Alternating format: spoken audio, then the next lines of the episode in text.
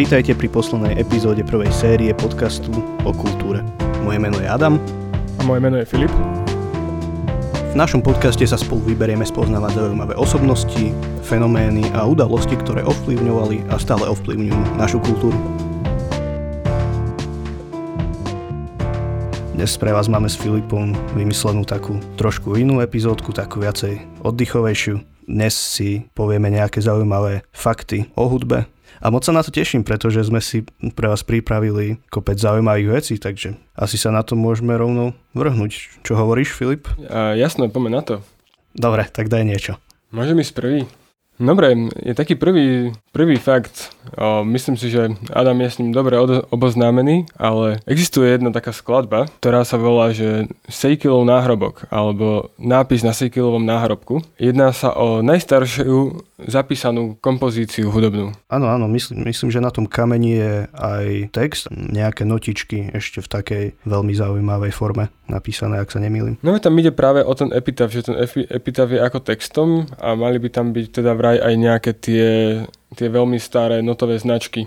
Uh-huh. Uh, ale ako som sa dočítal, tak tento Seikilov náhrobok sa datuje späť až niekam k prvému storočiu po narodení Krista. Uh-huh. A našiel sa v Turecku. Ale ak sa nemýlim, napriek tomu, že bol nájdený v Turecku, tak text je písaný v gréčtine. To, ak si dobre pamätám, tak nás to myslím, že v škole učili. Takže veľmi stará vec, veľmi stará vec. Ale aj to meno je skôr také grécke, že Seikilos. Dobre, ja tu mám trochu srandovnejšiu. E, budeme sa baviť o country hudbe. Jedna z piatich country pesničiek referuje na alkohol. No. Jedna z troch pesničiek má v texte slovo slzy. A jedna zo siedmých pesničiek obsahuje v texte slovo mama. Takže znova uh, ďalší fakt, ktorý smeruje k tomu, že country ničí ľudí, o, o čom som bol už veľmi dlho presvedčený a toto, toto len potvrdzuje moju hypotézu. A teraz by ma zaujímalo, keby spravíš takýto prehľad českých a slovenských country pesničiek, tak aké by tam boli tie slova? No ja si osobne myslím, že by tam bol, že Texas, kone, vlaky. Mississippi možno. Ešte možno Mississippi. hej, hej. Ale vlaky by tam boli určite. V, vlaky sú podľa v každej československej country pesničke. Musia byť. Ale tak u nás v Handlovej e, má country takú tradíciu celkom, hlavne takú tú trampsku, že Trumpovia to tam ťahajú. A toto celkom dáva zmysel. Alkohol, slzy a mama a vlaky a Texas. No niekedy mám pocit, že tie, že tie československé country piesne sú viacej americké ako tie americké. Patriotizmus veľký, no. No, ale každopádne príjemný fakt, som prekvapený, že vlastne spravili takúto štúdiu. Ale tak asi verím, že niekto si to musel všimnúť, že veľmi radi opakujú tie isté témy. Aj keď si myslím, že takéto porovnania by si našiel aj asi vo rôznych žánroch, že sa tam veľmi opakujú, možno aj dokonca nejaké frázy, ktoré, má, ktoré môžu mať rôzni interpreti. Určite, určite. No je to isté, ak s melódiami alebo s nejakou akordickou postupnosťou. No isté aj v textoch. No jasno, jasno. No ja tu mám jeden ďalší zaujímavý fakt. Vieš, vieš, kto bol prvým človekom, kto letel do vesmíru? Mm, áno, áno. Pán Gagarin, ak sa nemýlim. Áno. A pán Gagarin bol vlastne aj pravdepodobne prvým človekom, ktorý spieval vo vesmíre. Vraj sa to udialo veľmi spontánne, Hmm. Ale spieval skladbu od Dimitra Šostakoviča a bolo to počas toho, ako čakali, než začnú pristávať z vesmíru na Zem. Že si tým, že si tým vraj krátil chvíľku čas. Sranda. ja som trošku čakal, že to bude nejaká ruská budovateľská pieseň. A muselo to byť zábavné, vieš, že ti tam tí dole, tí páni sedia niekde v tej centrále, vieš, majú tam zapnuté tie mikrofóny, komunikujú medzi sebou, chvíľku ticho, Gagarin nemá čo robiť, tak si začne spievať Sostakoviča. Prvý človek vo vesmíre sa nudil. Už nebolo čo pozerať, tak si začal spievať. Hej, už to mal vypozerané. Keď sme pri tom vesmíre, ja tu mám taký tiež fakt, ktorý, ktorý sa trošku spája s vesmírom. V roku 2015 Chris Hadfield, kanadský astronaut, vydal, nahral a vydal album vo vesmíre. Strávil tento Chris Hetfield na ISS 144 dní a nahral tam 11 piesní. A jeho album sa volá Space Session Song for Tinken. Ja, to, to je dosť zaujímavé, ako to, to by som si vypočul, ako taký človek rozmýšľal, keď bol vo vesmíre. Mal nejakú, no, zaujímavé mňa, že aká bola jeho taká tá inšpirácia, že ako sa možno cítil. Nejaké také pozadie za tým albumom by mohlo byť dosť zaujímavé. Tinken ma hneď napadlo spojenie s Bowieho pesničkou uh, Space Oddity. Áno, áno, tento Chris Hetfield, on spravil aj cover presne na túto pesničku od Bowieho, ktorý sa stal totálne virálnym. Takže určite tam je taká, taká, taký kontext, taká spojitosť s Bowiem. Áno, lebo Bowie vlastne v tej piesni v referene spieva, že, že sedí vo svojej Tinken, čo má byť teda, že v tej lodi. Alebo možno v, myslí ten kokpit, to už presne neviem, ale proste myslí tú loď. Aj podľa mňa naráža na, na tú vesmírnu loď. Tak Bowie bol tiež celkom taký posadnutý vesmírom. Veď občas sa si aj cítil ako z iného vesmíru, keď sa obliekol do svojho habitu. Určite áno. Už, už mu chýbalo len takéto, taký ten lietajúci surf. Aha, ja som myslel, že blesk cez tvár. no dobre, poďme ďalej. Máš pre mňa e, niečo zaujímavé? Mám tu také, mám také dva o Mozartovi ktoré by som možno spovedal. Jeden je taký, ktorý by vlastne pre našich poslucháčov není možno až takou novinkou, tí, ktorí už boli párkrát v Rakúsku, tak už sa možno s tým stretli, ale teda po Mozartovi je pomenovaná sladkosť. Mozartové gule. Hmm. Myslím, že ako teda už možno viacerí sa s tým teda stretli. A potom je to taký druhý, taký dosť menej populárny fakt. Mm-hmm. A ani ho podľa mňa netreba asi nejako viacej rozoberať, lebo by sa to sem úplne nehodilo, ale Mozart podľa všetkého no, mal, mal nejaký zvláštny záujem o fekálie a podporujú to aj a, no, určitá korešpondencia, ktorú si písal. Dá, dá sa to dohľadať, už sú na to dôkazy, je to už aj podložené. Uh, dobre, myslím, že o tom, akože ja by som sa o tom veľmi rád porozprával a pevne verím, že v súkromí sa o tom rozprávame. Ale no, No, tak som chcel dať také dva rýchle fakty. Hej, hej. Ale veď ono sa to tak rozpráva, že, že títo géniovia majú aj svoju druhú stranu. E, te, teraz ma tak napadlo, to, to sa e, asi nehodí moc k hudbe, ale e, napríklad Michelangelo sa vôbec neumýval. Keď ho išli pochovať, tak už mal proste topánky prirastené k nohám, takže sa mu nedali dať dole a, mm-hmm. a podobné veci. Takže tí géniovia majú aj túto druhú stranu asi. A tak tú druhú stranu má podľa mňa každý z nás, len podľa mňa nie, ka- nie každého, každému sa podarí, aby to na ňo niekto vyťahol. Ale vieš, keď si veľká osobnosť, tak ťa potom ľudia študujú a potom bohužiaľ sa príde aj na takéto veci. Hej, hej. A ja znova viem pekne nadviazať na tvoje fakty o Mozartovi, pretože ja tu mám jeden o Mozartovi. No dobre, poď. Mozart je stále veľmi populárny a jeho predaj CD-čiek sú tiež dosť vysoké. V skutočnosti v roku 2016 Mozart predal najviac nosičov v tom roku. Wow. Viac ako napríklad Beyoncé, Adele alebo Drake, aj keď to boli proste umelci, ktorí vyhrali Grammy ten rok a tak ďalej. Mm-hmm. Takže pravdepodobne by sa dal považovať za, za takého populárneho umelca. A toto bolo spojené s tým, e, že Universal e, Music Group vydal taký, taký box CD-čiek k 225. výročiu Mozartovej smrti. Presne v 2016 roku. Takže možno to súviselo s tým, pretože tento CD box obsahoval 200 CD-čiek Mozartovej tvorby. Wow. Ne, nevieš, koľko to mohlo stať? Uh, myslím, že okolo 700 dolárov. 600 alebo 700 dolárov, nie som si istý. Wow. Hej no. Si neviem predstaviť, čo by som s tým robil. By si si mohol založiť zbierku CD-čiek. Hneď by si mal 200 na začiatku. no ja som sa považoval za zberateľa a niektorí ľudia a hneď našu pomaly 700. Práve som vyhľadal, že koľko to stálo. 686 dolárov. Není to úplne málo. Hej no. 3,5 eura stalo jedno CD v tom boxe. No čiže to nie je zle. to je vlastne, by som povedal, že dosť lacné.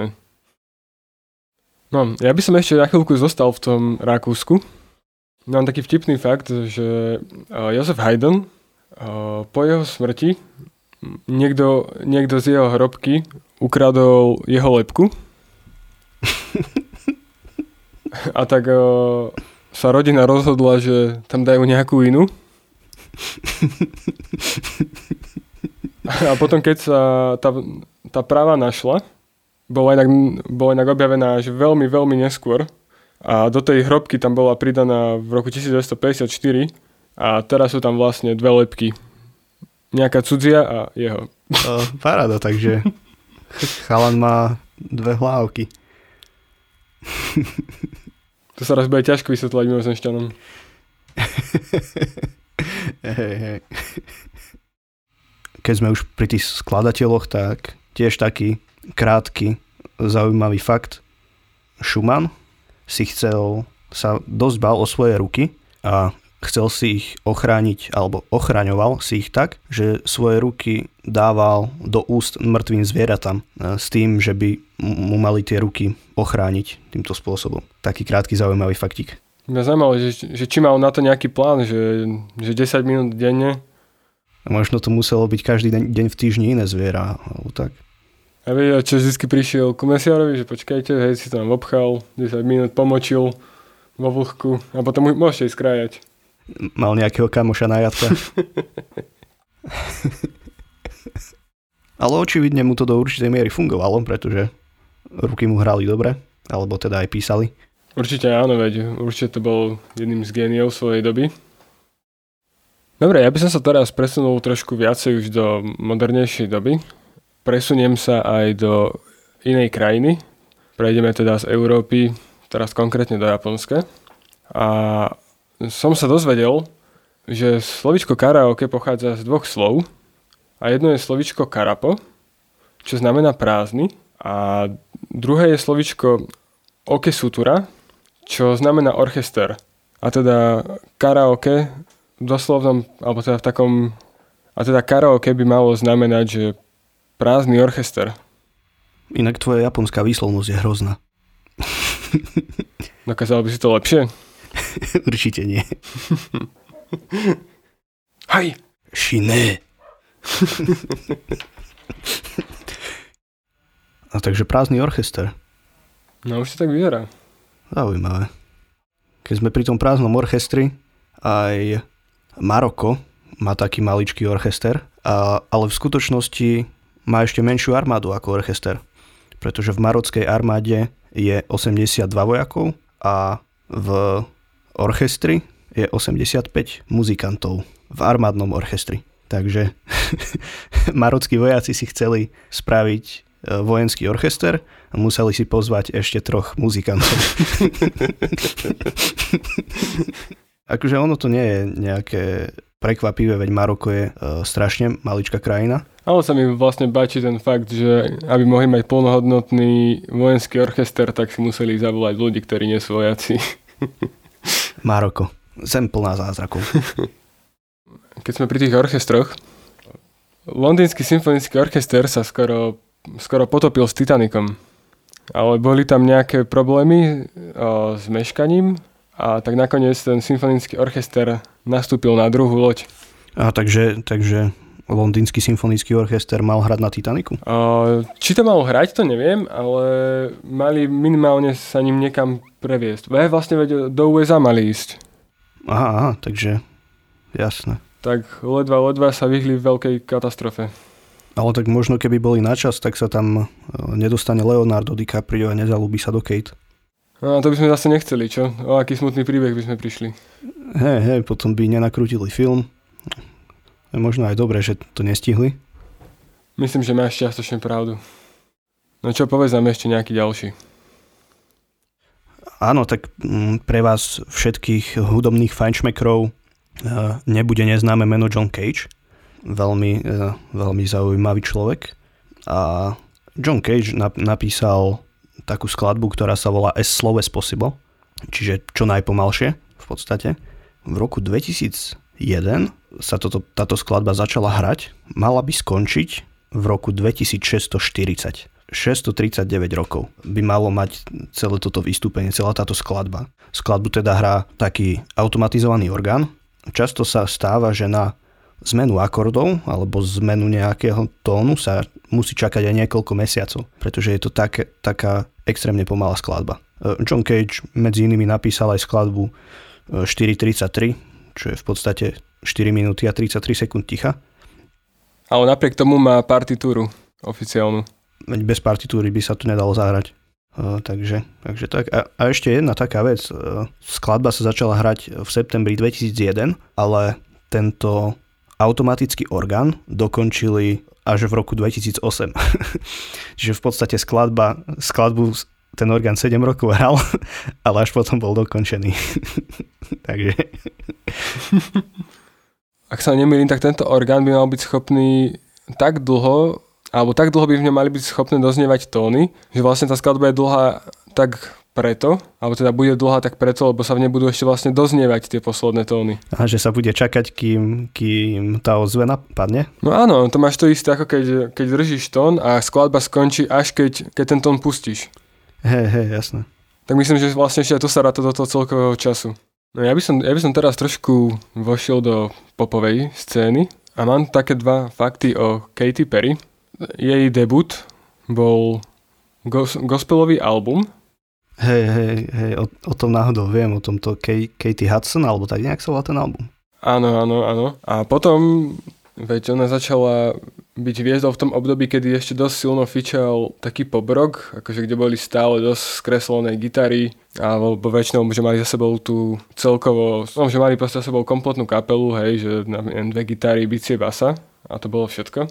Tak v tomto období, keď ona začala byť takouto pobrokovou spevačkou, tak vystupovala na americkom Warped Tour spolu s veľkým množstvom metalových, hardkorových, popunkových a takýchto kapiel. Že tam začínala túto svoju ďalšiu púť. A tiež, tiež mi to príde také zaujímavé, že teraz ju poznáme ako tu tú popovú spevačku, hej, tu s tými ľahko zapamätateľnými hitmi. Tá, ktorá mala v klipe podprsenku zo šlahačky, či ako to bolo. Myslím, že v inom klipe mala aj podprsenku s koláčov. A... no a predtým, predtým stála predtým stála na pódiu s, s metalovými kapelami, s hardkorovými. No tak to všetci tí speváci sa nejako vyvíjajú, ale ten prvý album podľa mňa aj stojí za vypočutie celkom taký príjemný. Je tam, je, je tam počuť, že je to niečo absolútne iné, ako ten pop 100 tisíc, čo, čo Katy Perry robí teraz. A vieš, na druhú stranu si môžeme pri nej povedať, tým, že vieme, že má ten gospelový album, tým, že musela najprv hrať na takýchto festivaloch, tak asi si to naozaj nejakým spôsobom vydrala, aby sa dostala tam, kde je. Na rozdiel od nejakých tých vytvorených umelcov, interpretov, ktorým niekto povedal, že poď, vyzeráš pekne, tu máš mikrofón, poď spievať. Určite. A štúdio spraví zvyšok. Aspoň toto je, toto je znakom toho, že sa naozaj snaží. Dobre, ja tu mám taký, taký celkom zaujímavý, zaujímavú vec o Princovi. Keď vydal svoj debutový album For You, tak mal iba 20 rokov a na tomto albume hral na dokopy na 27 uh, hudobných nástrojoch. Wow. Akože veľká magorina. Nebudem tu všetky tie, tie nástroje menovať, pretože niektoré fakt ani neviem, čo, čo je to zač.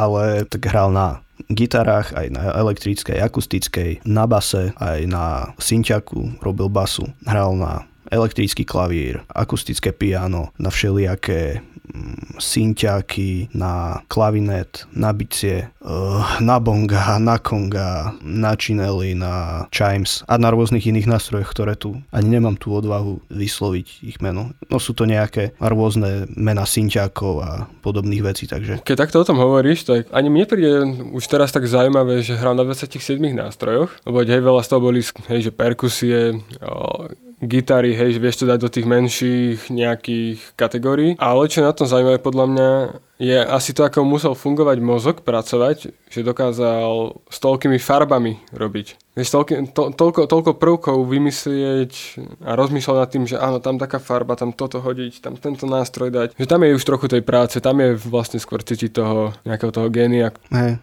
ono je to úplne iné, ako keď napríklad máš kapelu a všetci hráte naraz, tak počuješ, čo sa deje, ale takto, keď si najprv zahral gitaru, A potom si povedal, aha, že teraz tam dám basu, tak už musel rozmýšľať presne nad to farbou a nad, to, nad tým, ako to bude znieť ako celok, ako si hovoril aj ty. No, Áno, a nabaloval a nabaloval. Hej, hej. A tak princ zase je pravda, že on mal tú hlavu aj rozmerovo, aj asi v nej niečo mal. Ale zase o princovi som počul, že s ním sa veľmi ťažko, veľmi ťažko spolupracovalo, pretože to jeho ego a tá jeho osobnosť, že, že veľmi ťažko. No veď on bol vraj takým egocentrikom, veľmi zameraný na seba. Mhm.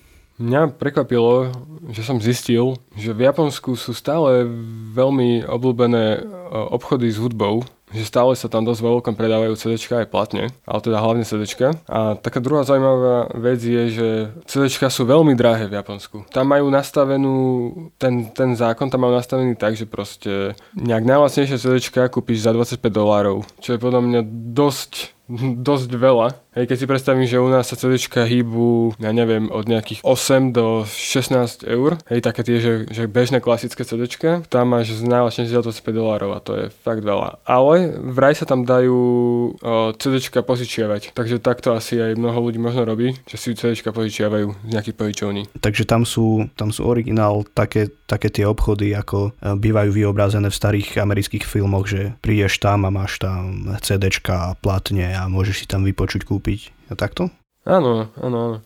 Vieš možno to aj vysvetľuje tú vec, prečo existujú tie japonské edície. Vieš, možno, možno práve preto sa im snažia tam možno dať niečo navyše, aby to malo možno väčší dôvod stať také peniaze. Neviem, možno len tak nad tým uvažujem. Nikdy som to nezistoval, ale wow, 25 dolárov je veľa.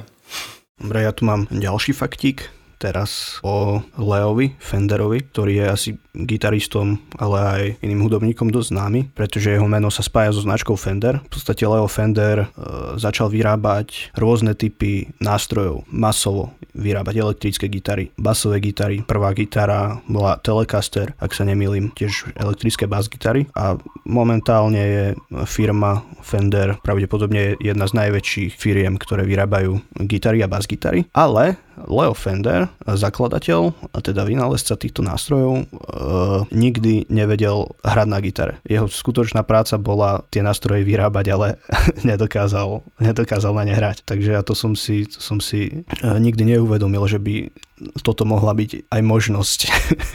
ale asi to skôr... skôr... Ako, čakal by som, že človek bude vedieť na to hrať a vieš, hlavne keď vyrábal tie prvé, tak vieš nejako skúsiť, že ako to hrá, či to hrá dobre, že asi by mal vedieť povedať. Ale tak asi sa hýbal v tých kruhoch, kde to asi vedel posunúť niekam ďalej.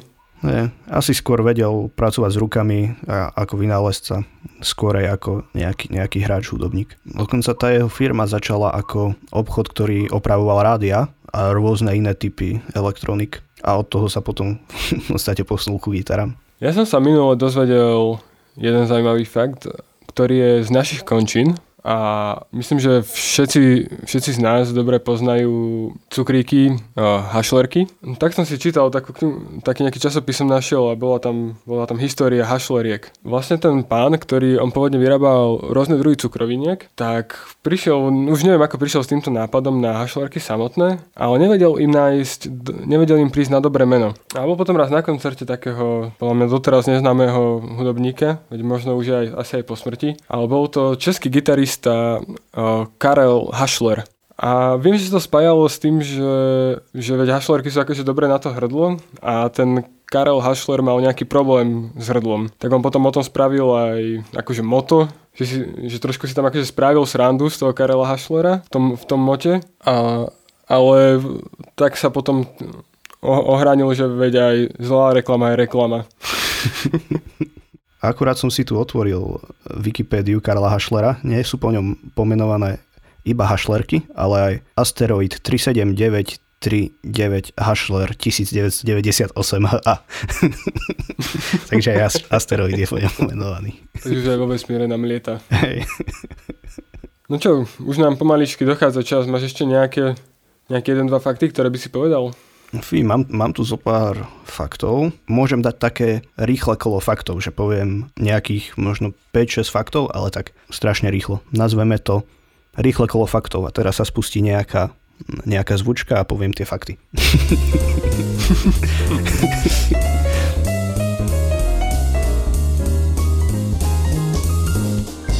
Dobre, väčšina toaliet splachuje v, v S, v tóne S. Barry Manilow napísal song s názvom Napísal som song, ale v skutočnosti ho nenapísal. Prvá kapela, ktorá hrala na všetkých kontinentoch je Metallica.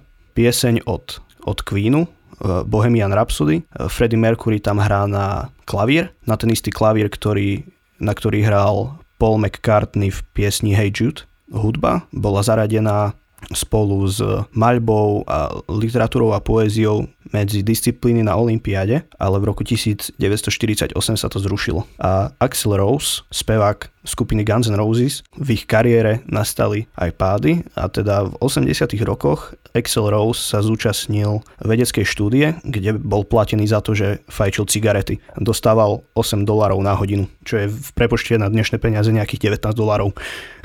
Normálne som sa zadýchal pri tom.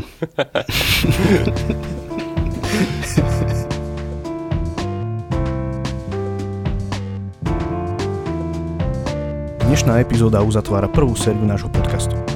Ale nebojte sa, druhá séria bude čoskoro. Ak máte nejaké témy, ktoré vás zaujímajú alebo nejaké nápady na diskusiu, kľudne nám ich napíšte na Facebook alebo na Instagram a možno v ďalšej sérii rozoberieme aj niečo z vašich podnetov.